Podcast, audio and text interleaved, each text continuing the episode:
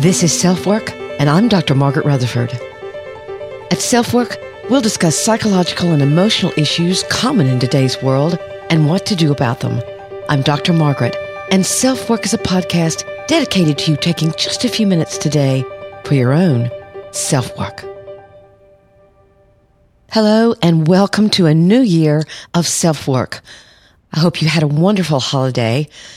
I'm Dr. Margaret. I'm a clinical psychologist out of Fayetteville, Arkansas, and I started podcasting a little over a year ago because I wanted to extend the walls of my practice to reach those who might be in therapy, might have had treatment in the past, but for others who might not ever darken the door of a therapist, but are a little curious about what someone like me would have to say. On my Facebook page last week, I asked people what topics they'd like me to talk about this year. Things came up like road rage, procrastination, how is work exhaustion different from laziness, decluttering, hypochondriasis, fear of abandonment, finances, making judgments about people. So we have a lot to talk about. But today, I'm going to start off talking in 2018 about what I'm most passionate about, and that is a syndrome I call Perfectly Hidden Depression. I have several podcasts on it, beginning with numbers 3 and 4, but if you scroll through the list of podcasts, you'll see some others. We'll talk about what Perfectly Hidden Depression is, and today you're going to hear from real people who have written me about their Perfectly Hidden Depression. And today we're going to have an email from a listener, which is a regular feature on the podcast. Someone who found herself in the description of Perfectly Hidden Depression, but is using pot every day in order to function. She has lots of past trauma, so we'll hear from her today. It's great that you've joined me. Thanks so much. And we're going to be talking about Perfectly Hidden Depression.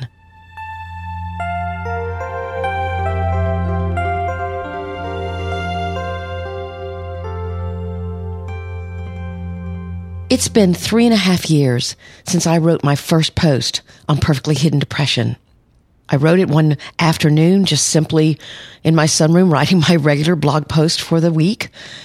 And when I published it, I was amazed.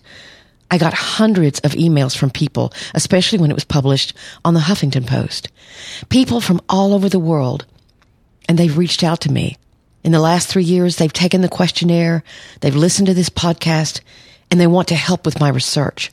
You know, I've laughed that I'd have to stop seeing patients myself in order to have the time to really talk with each and every one of them. But I have tried to email them back and at least thank them for getting in touch with me and letting me know that this concept really speaks to them. So what is Perfectly Hidden Depression, or what I'll call PhD? I thought that you might like to hear the answer from those very people who've written to me. Their words are no longer my words, describing a syndrome or a condition that I've conceived of. What follows are the words of people, the voices of people who are busy creating a facade of the perfect life while hiding loneliness, exhaustion, and despair. I've learned that some people are very well aware of what they're doing, but others are only beginning to realize, perhaps for the first time, that they are growing more weary of keeping the secrets that haunt them. The stories that I chose today are not the most dramatic examples of what I've heard. Things like people holding a gun to their head or considering some other way of killing themselves before they wake up. The only thing that stopped one man was a text from his wife. So these are not some of the more dramatic examples. Yet these voices speak very clearly of the vast difference between what the world believes and what these people know in their quietest of times about themselves. If you want to take the questionnaire about Perfectly Hidden Depression and to see how you identify with it, I believe it's in episode number 3, or perhaps number 4, but I think it's in number 3. Sorry, I can't be more specific. I'm learning that the more podcasts I do, I have to really think what they contain. But anyway, here are the words of Casey, a woman in her 30s. I'm almost embarrassed to be depressed. I feel like if I went to a therapist, it'd be wasting their time. There are people out there carrying much heavier burdens than I am, certainly. But I'm starting to think I need help. My sadness is sort of a constant thing that I deal with, like a low-grade headache that you can forget about sometimes. And some days I feel great, but then something will happen to tip the balance, and I am lost. Ever since my dad passed away in July, it's been so much harder. I want to sleep all the time. I don't want to take care of my house, but I do, since I don't want anyone to see it messy. I don't want to go out with friends, but I do, so they don't think I'm ignoring them. I even feel angry a lot over dumb stuff. I have never, ever been an angry person, but I don't want anyone to know it. I almost can't make myself not be happy around others, if that makes sense. I feel like I'm wearing a mask when I'm out in public. I work with high school students, and most of them spend a lot of time in my office because I'm really good at letting people talk. No judgment or advice, just an ear. I think most of my friends and family like me for just that reason. They like Casey the listener, Casey the sympathizer, Casey who doesn't make fun of you. But they have no idea how there is this constant ache in the pit of my stomach, or how tears are right there behind my eyes. I don't think they would even want to hear about my problems. They like to talk about themselves, and 99% of the time, I'm okay with that. You can see how Casey works very, very hard to create this persona of someone who's a great listener, someone who can help, a helper, a doer. In fact, I have someone with perfectly hidden depression right now who says, I'm not a human, I'm a dooman. But all of that persona, that facade, can hide deeply troubled feelings. Here are the words of Jordan, a man in his late 40s. It's like a constant undercurrent, invisible to most casual observers. It doesn't seem to characterize me. I'm a smart-ass, life of the party, and all that. But it's still there. And when it comes out from time to time, people around me are shocked. I've achieved far more in life than I expected. I'm 47 and was the first member of my family to graduate from college. I've had 2 failed marriages. Both divorces were the result of hidden despair. I mean, the marriages themselves were the byproduct of my despair. I wasn't emotionally close to either wife. I thought I could be successfully married while managing the relationship in some rational way that would let me remain strong, or at least seem strong. And I didn't want to be alone. I wanted the negative to go away, but I denied it. I have secrets I've kept from everyone. I've never trusted anyone enough to fully confide in them. I keep myself distracted with adrenaline feeds from triathlon training. It's still there, this thing. Always. I find I need to consistently shift my focus away from death. I'm fixated on it as a target. I don't plan to hasten its arrival, but I'm not doing much to keep it away either. And in my darkest moments, I realize I'm not that special. I believe there are millions more just like me. I think Jordan is right. I think a lot of people have ideas about life ending, and it just sits there and gnaws at them, gnaws at their ability to find true happiness. And a lot of that is due to the fact that they keep so much of themselves secreted away. If you are finding yourself in these words, then perhaps reading more about Perfectly Hidden Depression or listening to those podcasts will be helpful to you. And the last words are from Robin. She's currently a student. So you know a little of my past. I'm the daughter of a drug addict. My mother did pills all my childhood, and it was what many would say very traumatizing. I still have a problem believing this because I also see this as normal and would tell myself things were not that bad, and I was just being sensitive and went on with my life. I always worked hard in school to have straight A's. I have a habit of caring for others and trying to make sure they accept me and think I'm great. As irrational as it is, anything less than perfection makes me hate myself. Yes, I'm the student who got a 104 on a biology exam and was upset that I missed one bonus question. I would cry in my bathtub over getting a B on a math exam and even hit myself when I got a low B on a stats exam. If I'm not excelling in school, I feel worthless, pointless, and frustrated. I can honestly say at this point in my life, I don't love myself. I love only the part of me that is capable of achieving great success, the part of me that is responsible and can take care of others, the part of me that is put together. You may know these people. Maybe she's your kid's teacher, your hanging buddy, or your classmate. Maybe you are just like them. Maybe you also try to hide, to look put together. You focus on others. You avoid painful emotions or vulnerability. You're the person who's successful at whatever you do. But you don't have to hide. The people above wrote to me because they felt understood by what I had written in my blog posts. They were either thanking me for writing about perfectly hidden depression or wanting to help in some way so that others wouldn't have to live the life that they are living. During one interview, in fact, I was laughing a bit, describing the difficulty of trying to get my ideas published. The woman I was talking to, again, who had written me because she experienced PhD, she'd been very calm and engaging, and suddenly I heard her voice crack. I realized she was crying, and she said, "Please don't give up.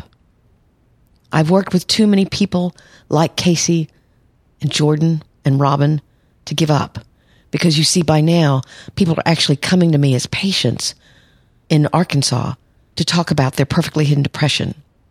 Their real stories need to be heard. Their wounds need to be healed. In fact, in an upcoming episode, I'll discuss a treatment or healing guide that I'm building right now as I write a book on perfectly hidden depression. So if you experience this yourself or love someone you suspect does, please listen in, because there are specific goals for someone with PhD that I'm going to identify and discuss. And in fact, if you found yourself thinking or saying things like Casey or Jordan or Robin, please write to me at AskDrMargaret at DrMargaretBrotherford.com. It is totally confidential. In fact, all the stories above, I've changed the names, shifted things around a bit, so no one would know who these people are. I believe it's vital that the therapeutic community understand that depression doesn't always look depressed. We need to reach out, ask better questions, ask deeper questions, and not believe the smiling face in front of us is simply tired. I'll look forward to hearing from you if indeed you experience perfectly hidden depression and would like to be part of my research or would simply like to tell someone.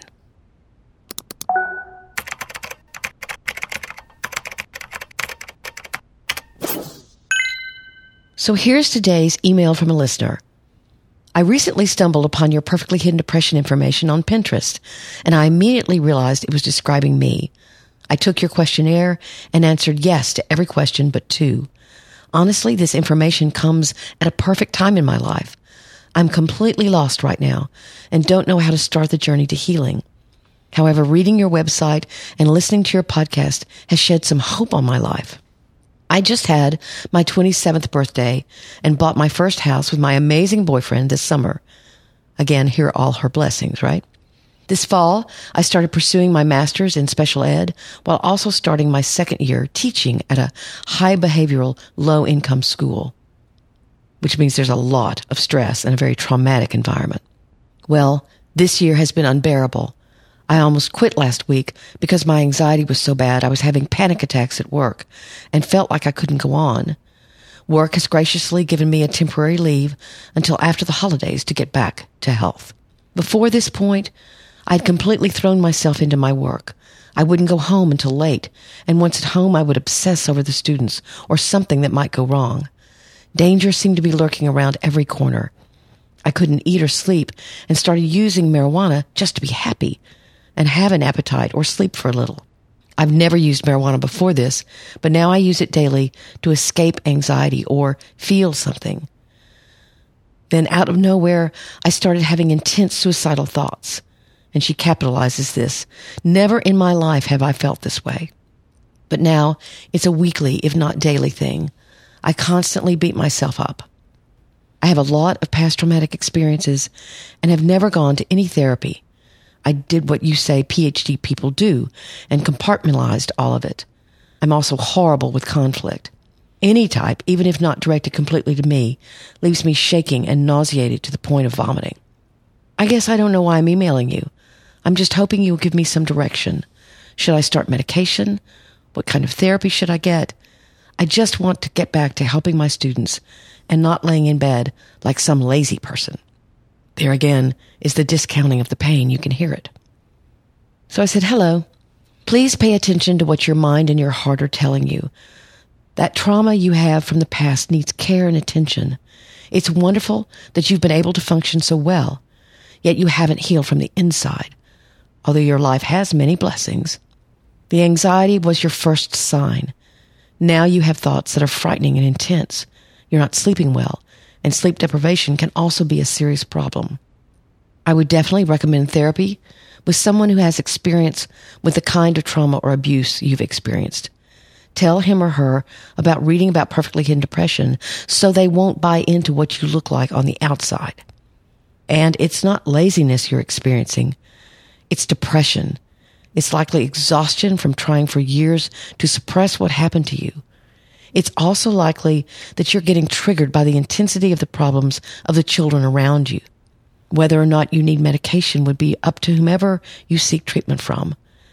You can talk to your family physician for a referral, or perhaps your own program might have suggestions. But please, seek help. It's amazing to me that people can have trauma in their lives and have handled it really pretty well, or suppressed it, denied it, compartmentalized it. And again, that's an ego skill and an important one for many of us to have. It's not bad in and of itself. It's only unhealthy when it's overutilized. But as I said, I imagine that this young woman is getting triggered because of the trauma around her. I often see that, for example, when people are rearing their own children, and right about the time where their children reach the same age they were traumatized, they will begin to have much more trouble with their painful emotions. It's almost as if your mind remembers that time and is bringing that pain back to you so that you can heal from it. But it can look like panic.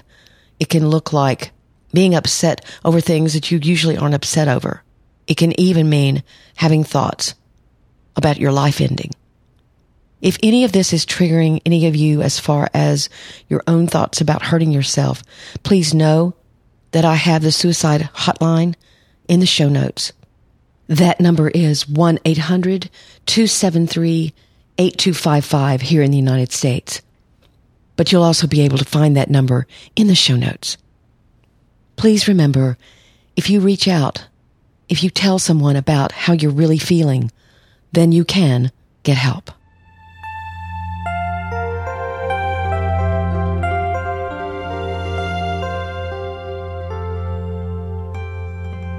Thanks for listening today to Self Work.